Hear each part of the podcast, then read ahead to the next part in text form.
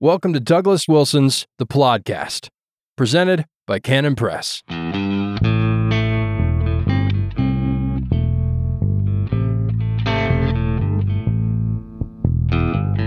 Yes, God. God don't never Welcome to the podcast. This is episode 210. Glad you could join us. Uh, my name is Douglas Wilson. Good to have you. Good to have you here. Welcome aboard. All right, so I want to talk uh, in this episode a little bit about God's path to victory. God's path to victory. And when you see book titles like that, uh, God's God's path to wealth, or God's path to victory, or or God's path to good times, I'm mindful of uh, if a prophet came to prophesy wine and beer, he'd be just the spokesman for this people. We we want our blessings from God like he was running a convenience store. We want it we want it like we get coffee from uh, a drive-through coffee joint. We want our coffee hot and now. But God's path to victory is no fun. That's the point. That, this is the secret. God's path to victory is no fun. And the only thing that enables us to work in accordance with his purpose and plan is if we understand that it's not supposed to be fun, making it fun. So the person, uh, the person who understands the telos, who understands the point, is going to be able to contextualize it. If we don't, then we can't. So, for example, Hebrews tells us that no discipline seems pleasant at the time, but it's painful. But afterward, it yields the peaceful fruit of an upright life. So it's like farming. Uh, you're out in the field, you're out in the heat of the heat of the sun, you're working like a dog, you're parched, you're hungry, you're, you know, it's a it's a tough bit of labor that you're that you're doing, right? If it's the first time you've ever done it, you might be thinking to yourself all the time, this is no fun. This is no fun. But let's say you're a 10 year veteran and this is um, not your first rodeo. You've been through it a number of times and you understand that once this harvest is in and in the barn, then comes Thanksgiving, then comes the festival, then comes harvest home. So what happens is God's path to victory involves a lot of pain, involves a lot of hard work, it involves a lot of sacrifice, it involves laying it all out. As my son once said to his mom, uh, Mom, baskets of fruit are heavy. Baskets of fruit are heavy. So, what we have to do is recognize that this is a feature and not a bug. God wants us to uh, learn that His path for us to victory, or His path for us to deliverance, or His path for us to the harvest, or His path for us to fruition, all of this is fraught with difficulties. It is through many tribulations. Paul says that we enter the kingdom of heaven. All who desire to live a godly life in Christ Jesus will be persecuted. No discipline seems pleasant at the time, but but rather painful. And so consequently, as soon as we understand that this football coach is really really tough, he has uh, a number of banners on the hanging up in the field house representing state championships. And that's why players want to be recruited by him because they know he's going to run them through the wringer. They know how tough it's going to be. Why do the Navy SEALs or the or Rangers or Green Berets or why why do people volunteer for those things? Well, because they know it's going to be really really hard and consequently worthwhile when you flip the script, as our pampered generation has done, what happens is you say, we want to make this accessible to everybody. We don't want anybody to be left behind. We don't want it to be competitive. We're going to give everybody a participant ribbon. There's no more first place. We're we've got a T-ball league in the city that doesn't keep score anymore because we don't want anybody to feel bad about losing. Well, what happens, what you, has just happened is that you've made uh, winning worthless. Nothing worthwhile in this fallen world comes easy. Nothing comes easy. And so, consequently, God's path to victory, God's path to the finals, involves a lot of hard work, involves a lot of tribulation, involves difficulty after difficulty. And like Shasta in The Horse and His Boy, when he does the remarkable thing and they get to the hermit's uh, place and time in order, he is immediately sent off to do another more difficult task. And that was the lesson he had to learn. When you do something that's really difficult, your first reward is oftentimes to be given something more difficult. But don't forget the telos. Don't forget that God arranged it this way for a reason.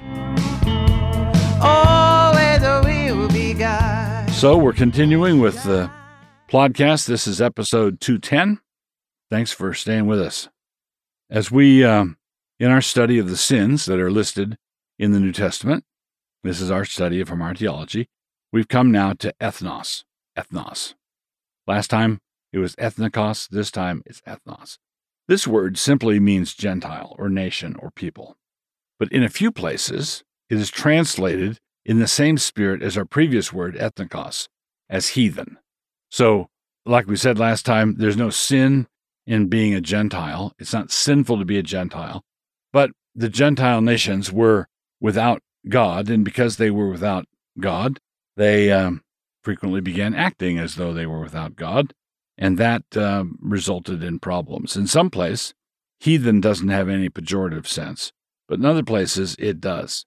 So Acts uh, 4:25 for example, who by the mouth of thy servant David has said, why did the heathen rage and the people imagine vain things? Here the heathen are the kind of people who would rage, right? That that means there's a there's an ethical component here. What we have here are heathen acting like, you know, heathens. We have the same thing in 2 Corinthians. This is uh, 2 Corinthians 11:26.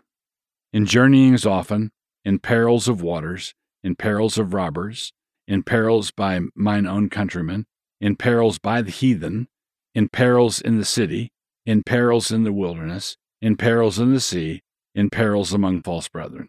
So there's a long list of uh, negatives, and one of them is in perils by the heathen. When people are not worshiping the true God of heaven, then this is going to come out in their behavior. What begins as a simple descriptive term becomes a term that reflects on the character of the people involved, and that is what we have here. A similar thing happened um, with the word pagan. It originally meant someone who lived out in the countryside, because these people were converted to Christianity late, because Christianity was, uh, in the early centuries, Christianity was an urban movement.